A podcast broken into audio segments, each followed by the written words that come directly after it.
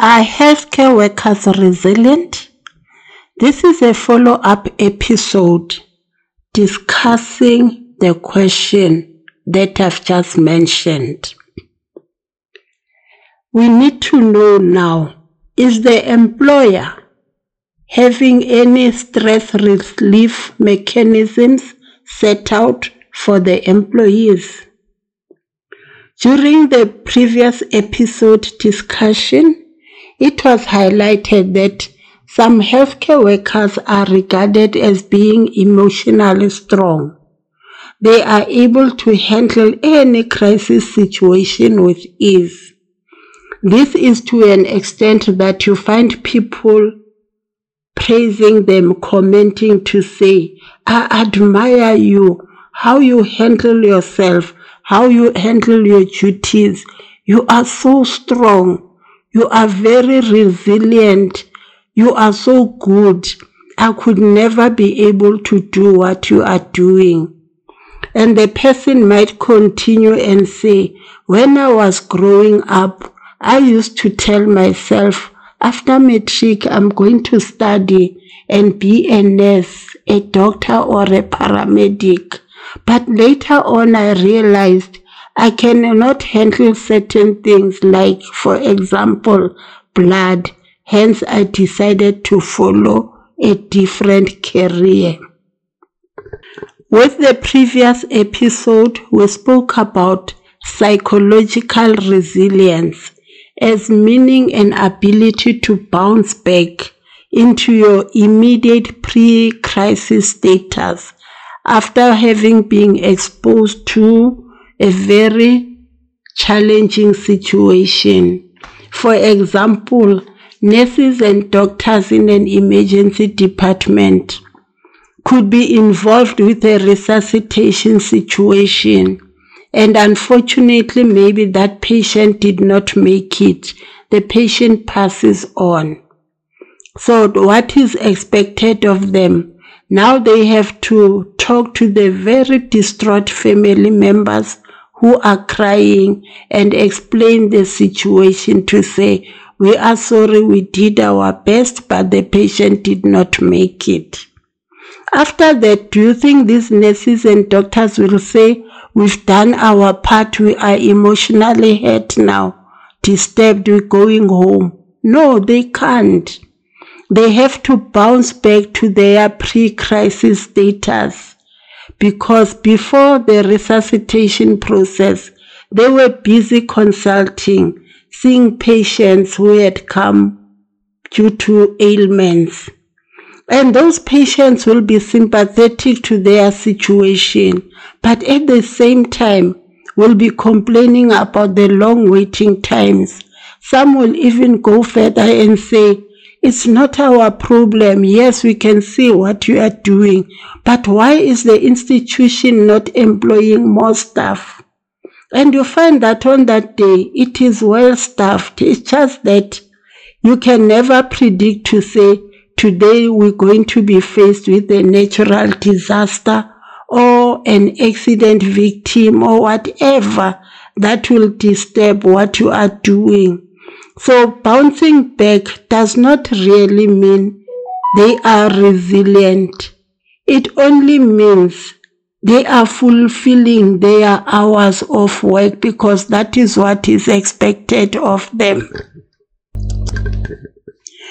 My name is Peggy Mashamba. I'm a retired registered nurse based in South Africa. If you missed the previous episode, please do make time to listen to it. That will help you to can connect it to what we are discussing today. So remember, the discussion is based from the perspective of a trauma nurse, which is myself. So what I learned and experienced throughout my journey as a nurse plays a big role in this discussion. But I've also added links from research articles which you can access as well. So if you are a first time listener, thank you very much and welcome. If you are a return listener, it is very much appreciated. Thank you again. So as listeners, on your screen you will see an icon written follow. If you haven't done so, kindly press on the word follow so that when I upload new episodes, you will get a notification. You can search for this podcast as well under the name Nurse Peggy M Retired. So I'm inviting you now to grab your cap and wear it and we'll call that cap the imagination cap. What I'd like you to do is to visualize what is being discussed and reach your own outcome. If you are not a nurse, you can visualize yourself, your situation, and think, Am I resilient? Am I emotionally strong? Only you can answer that after listening to what is happening. You understand your own situation as each situation is unique. So I'm sure your cap is ready. You are wearing your cap. So come join me. Let's go. As people, we have different personality traits. Some people are introverts. They are shy. You find that they are very soft spoken.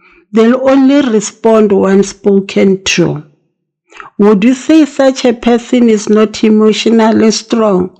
No, you cannot because shyness is a personality trait of this person, but you don't know how he or she thinks or handles difficult situations. There are those that we refer to as extroverts. They are known to be loud when talking, some of them. They are very talkative. They are always engaging. They are seen as people who are not scared, who are brave. When you look at them, you can think, yeah, this person is resilient, can take anything that comes his or her way. But when you get to know the person very closely, sometimes you find that it's the opposite of what you were thinking. This person is masking maybe an inferiority complex, some of them, or it's a very shy person, but has developed that coping mechanism that make him or her look like he is bold. Hence, According to research articles, you cannot diagnose the person by just looking at him or her and say, this is an emotionally strong person. This is a psychologically resilient person. For example, as we were growing up, each and every one of us, we faced different challenges. We developed different coping mechanisms. If you were bullied at school, you learned how to handle that eventually. So in adulthood, you'll be adding on top of what you learned as you were growing up. You will improve or change on certain issues depending on your present situation. For example, a study done by Majid M. Arwaili et al., link included, talks about experiences, perceptions, and coping patterns of emergency department nurses. The outcome of the study is that the most prominent coping techniques identified are the following Nurses are problem solvers.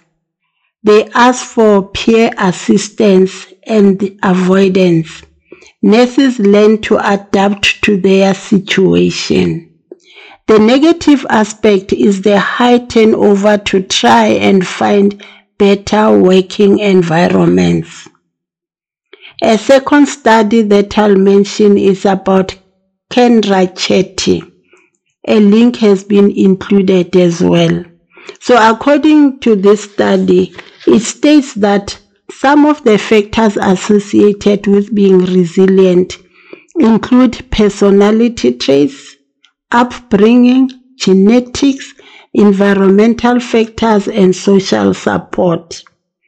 The third study that I will mention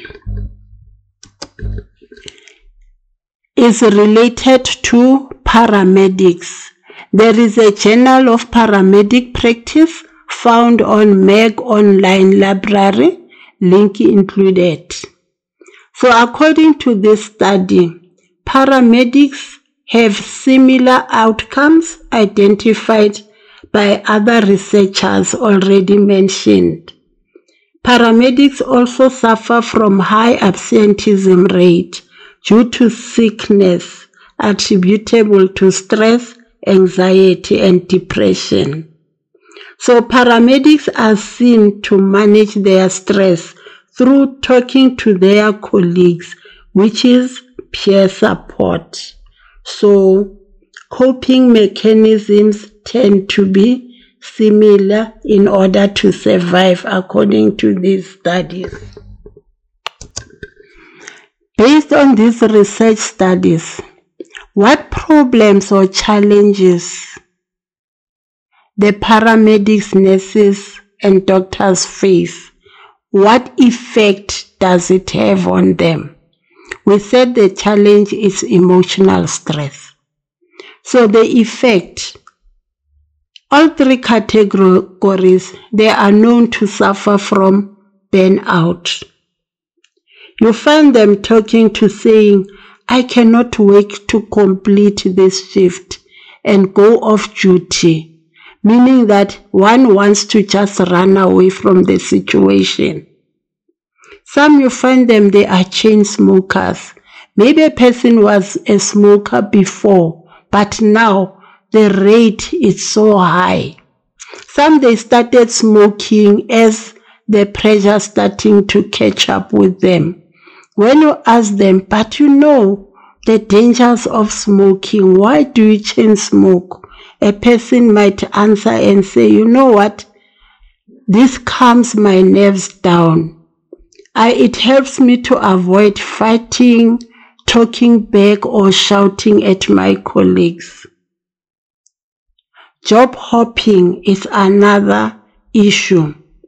For example, nurses, you could think they are leaving their jobs because of a better salary. Yes, it could be a factor. But when you do the exit interviews, some, most of them will tell you, I love the people that I work with. I love my job. I love what I'm doing. But emotionally, it has become unbearable. I cannot cope. Hence, I'm thinking I must leave this place for my own mental well being.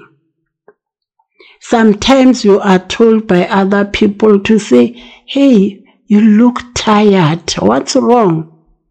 And then you might think, No, today we had a busy day. That's why I look tired. But the day you go to consult because you are sick, suddenly you are diagnosed with depression. And you are surprised to say, But I deal with patients with depression. Why didn't I notice to say I've got such symptoms?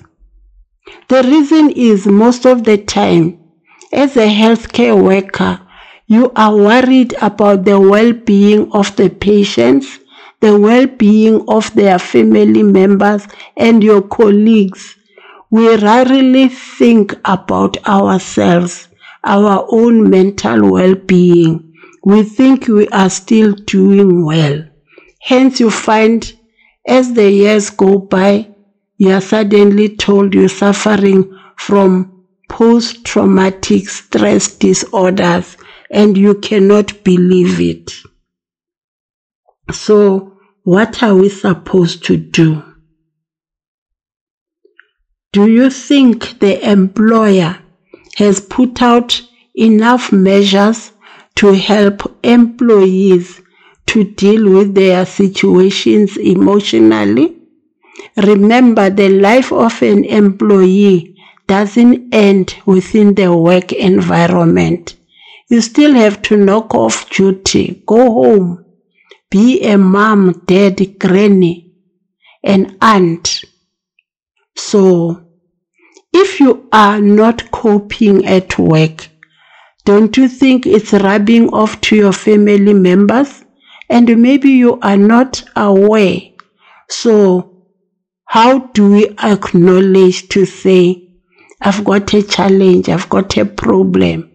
Or acknowledge to say, you know, through therapy, through this, I am able to cope and then you are able to help even your colleagues to say, look out, I can see, or how do you feel?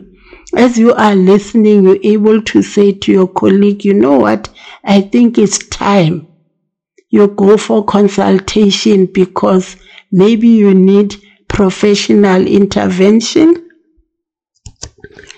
There's this sad scenario whereby there are certain doctors nurses or paramedics who are known to be very harsh. They shout easily. They are irritable. They complain to management about each and everything. They can't find anything right done by a colleague. And does management identify a problem? Unfortunately, you find colleagues, you are trapped. When you try and complain to management about these people, you are told, no, they are like that. You must get used to them. Don't take it to heart. If they complain or shout, just ignore it. Do you think management is aware of what this is doing to the other colleagues? Those symptoms where we said people suffer from depression, suffer from burnout, maybe that could have been avoided if management are looking at this, at the behavior of these people in a different way, help to refer them so that they can get help because maybe they are challenged emotionally. They are not aware they are thinking their behavior is because they are perfect. Other people are not perfect. Only to find that at the end of the day, these people are crying for help. So the question is, is management having enough strategies to help healthcare workers cope with their stressful working situations? Usually available resources is we can go for trauma counseling. Debriefing sessions are organized for staff members. We do work with psychologists, psychiatrists, and social workers within the institution. But the question is, are we taking advantage of this as employees? Do we consult or do we think it's enough to refer other people? Refer patients and family members for debriefing, for counseling? Refer them to those social workers, psychiatrists, and psychologists? What about ourselves? Are we perhaps forgetting ourselves? Or is there more to it? What I can add that might be a surprise maybe to those who are not nurses, who are not healthcare workers is sometimes going for consultation to a psychologist, a psychiatrist, it can have a stigma attached. You can ask yourself, how possible because you should know better because of the type of profession you are in.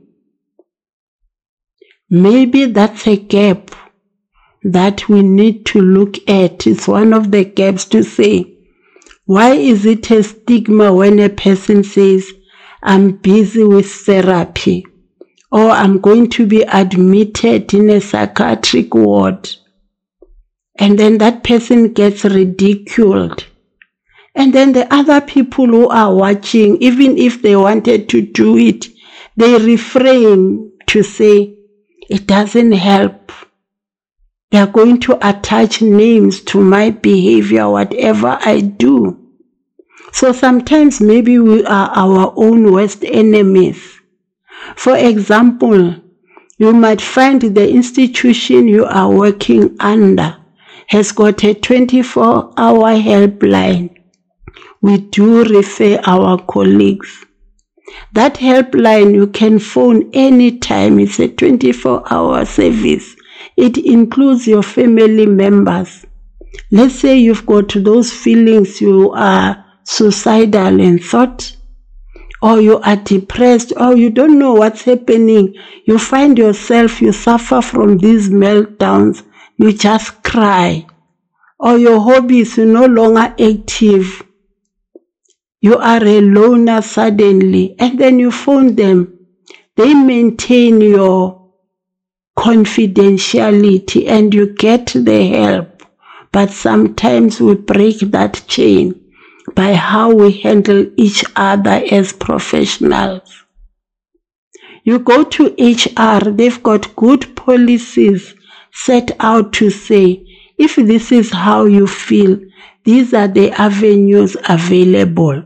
So we can say the, so the employer has got strategies to help the employees, but the very employer, what are they doing to help the employees to take advantage of these strategies? Yes, these are adults, you can't force them. Yes, you can organize in service training, but is it enough? From us as healthcare workers, are we ready to acknowledge to say, at the end of the day, we are human beings. We are also vulnerable.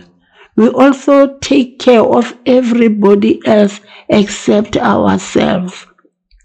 So, how can we develop those coping mechanisms, those characteristics associated with a resilient person if we cannot acknowledge our own shortcomings?